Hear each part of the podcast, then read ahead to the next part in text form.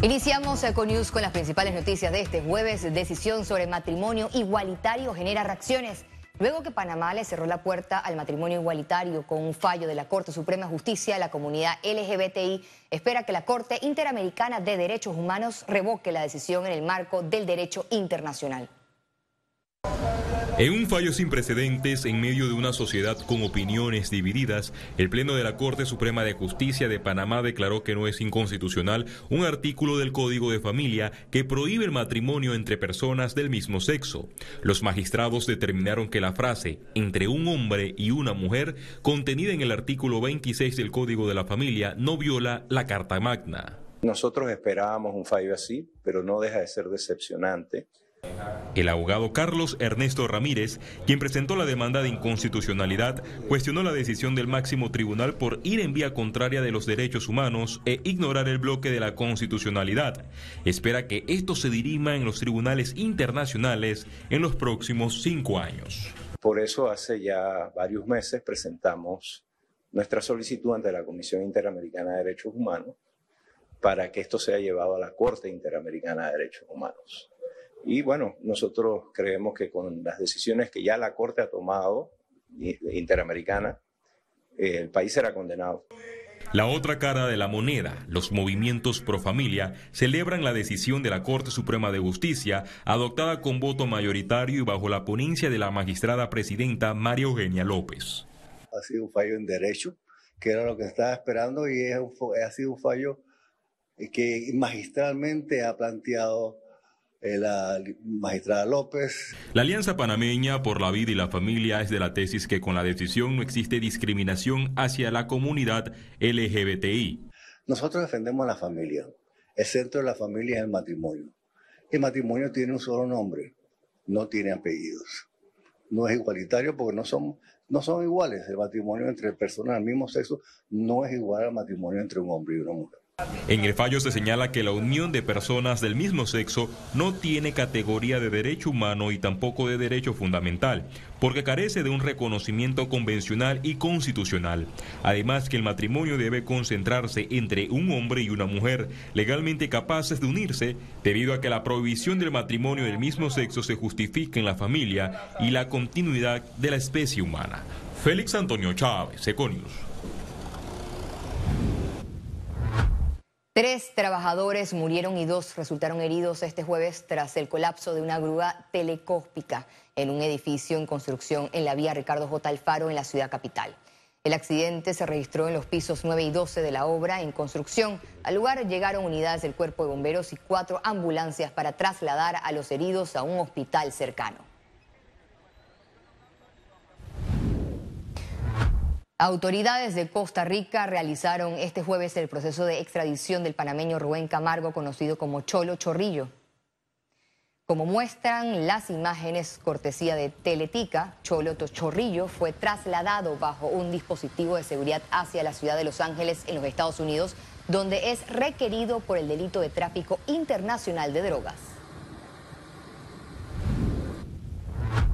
Cuestionan la salida de Bernardo Meneses del Instituto para la Formación y Aprovechamiento de los Recursos Humanos sin rendir cuentas por el escándalo de los auxilios económicos.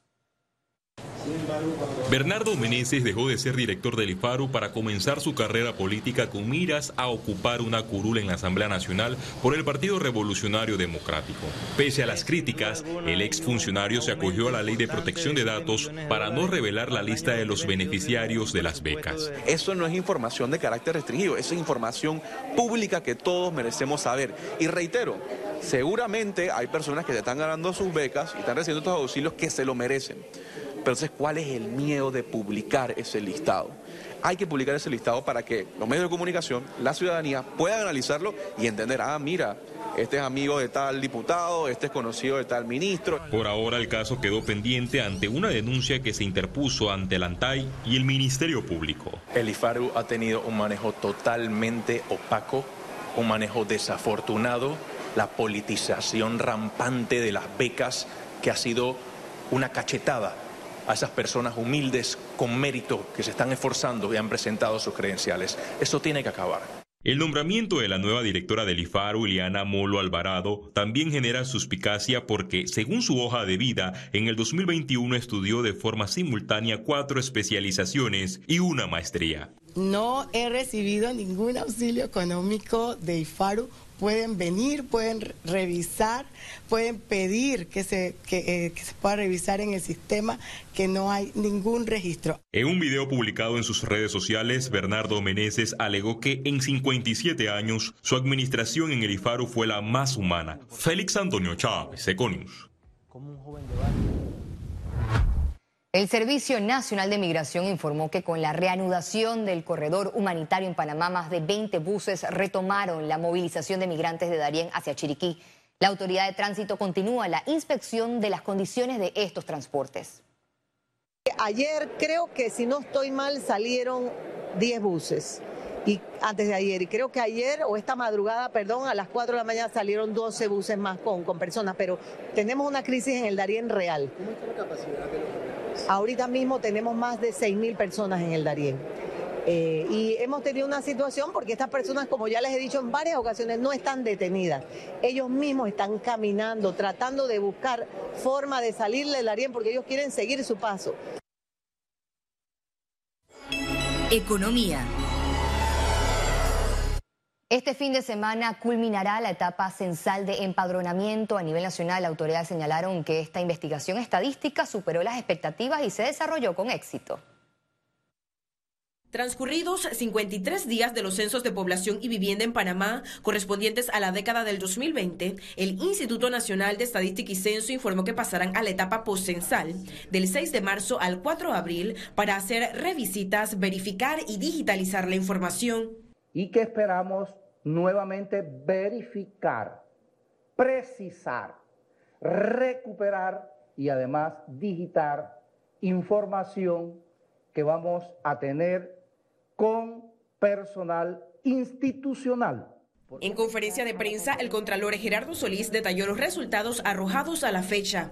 Hay en Panamá 1.537.183 viviendas visitadas. Adicionalmente, hemos logrado tocar, contactar a 4 millones de personas, lo que representa en vivienda 103%. O sea, superamos la cifra de vivienda, pero en personas representa el 90%. Para eso es la etapa post-censal. Nos permite llegar a ese 10% de personas que todavía no hemos podido captar informó que 168.255 personas en Panamá reconocen que tienen alguna discapacidad. La cantidad de panameños que se autorreconocen como afrodescendientes es de 32%. Se reconocen como población indígena el 14%, 554.215. También se refirieron a los extranjeros residentes en el país. Nosotros tenemos 243.314 extranjeros que nos dijeron que habían nacido fuera de Panamá. De ellos, los colombianos representan el 26%, 64.225 colombianos. Venezolanos, el 23%. 58.158. Y los nicaragüenses son el tercer país de origen de más extranjeros en Panamá, representan el 11%. Esperan para el mes de julio tener la mayor cantidad de datos digitalizados para informar las cifras finales de los censos. Ciara Morris, Econews. Los trabajadores de Minera Panamá están sintiendo los efectos ante la falta de un acuerdo entre el Estado y la mina. La planilla mensual de los colaboradores es de 38 millones de dólares. En este momento todos los colaboradores están percibiendo sus salarios, pero están mandando a la gente de vacaciones, porque no hay, no, tienen un trabajo productivo en ese momento en la empresa y nos están mandando de vacaciones, pero hay muchos compañeros que no tienen vacaciones y trabajan en esas áreas afectadas. Los bancos empezaron a decirle a los empleados de Minera Panamá que todo estaba suspendido. Los que estaban listos para entregarle sus casas, los bancos dijeron parado todo hasta que esto se resuelva. Este jueves inició la conferencia Our Ocean en Panamá con el lema Our Ocean, Our Connection. La actividad aloja más de 3.000 visitantes del mundo alineados en garantizar condiciones sostenibles para los océanos. La octava edición de la Conferencia Mundial Our Ocean recibió en Panamá a expertos, ministros y filántropos que debatirán durante dos días los compromisos que requiere el mundo para proteger las aguas internacionales, combatir la pesca ilegal, fomentar la economía azul y ampliar las áreas marinas protegidas. Durante la inauguración, autoridades hicieron un llamado a unir esfuerzos ante el avance del cambio climático que impactará a todos. Para enviarle un saludo fraternal y mi máximo respeto y admiración a nuestro pueblo de la etnia indígena Guna.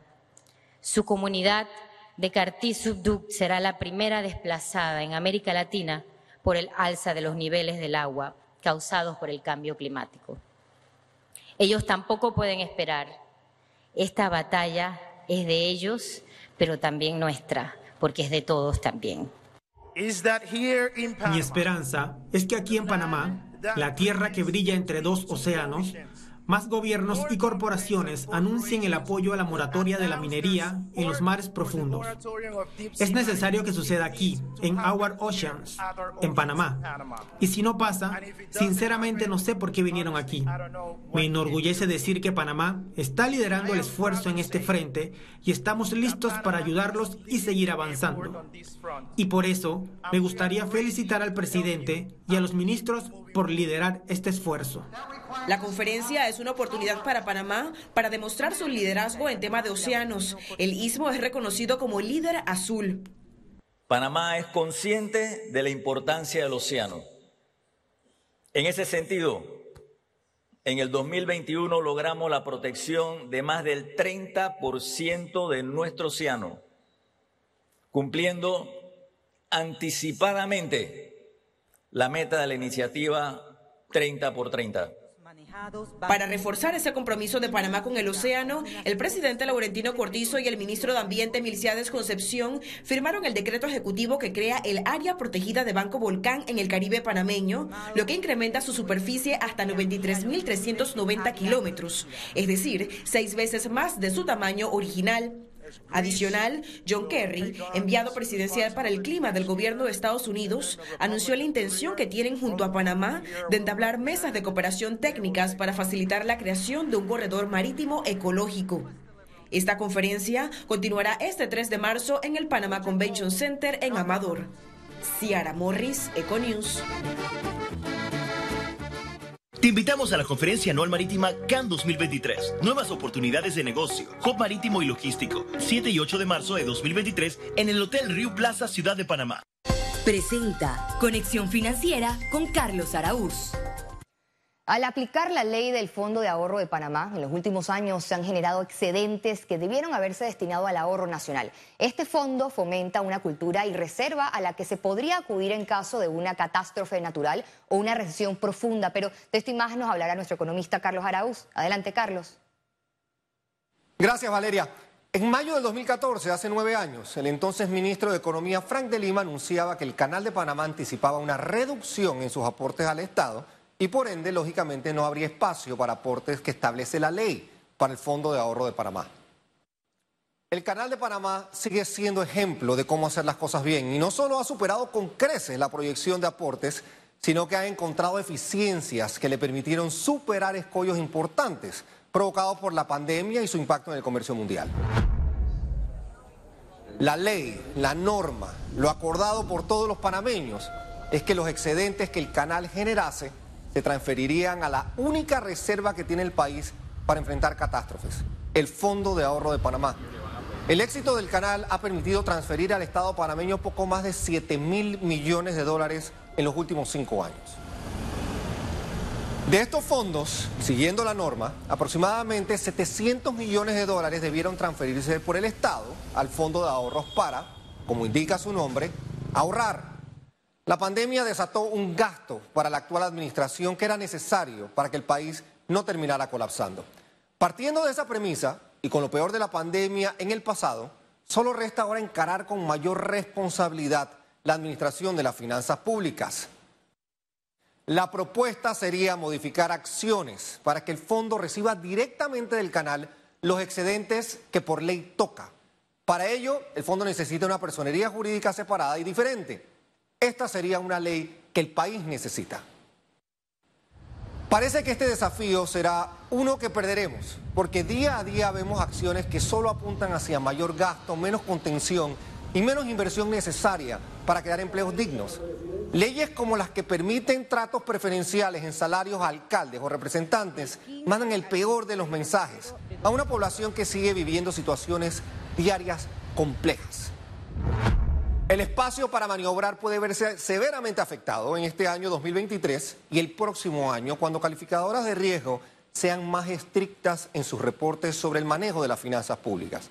Para efectos prácticos, a la actual administración le queda un año de ejecución presupuestaria y con eso llegamos a las elecciones del 2024, cuando veremos no menos de 40 millones de dólares que serán gastados porque la ley del Tribunal Electoral en manejo de fondos así lo permite.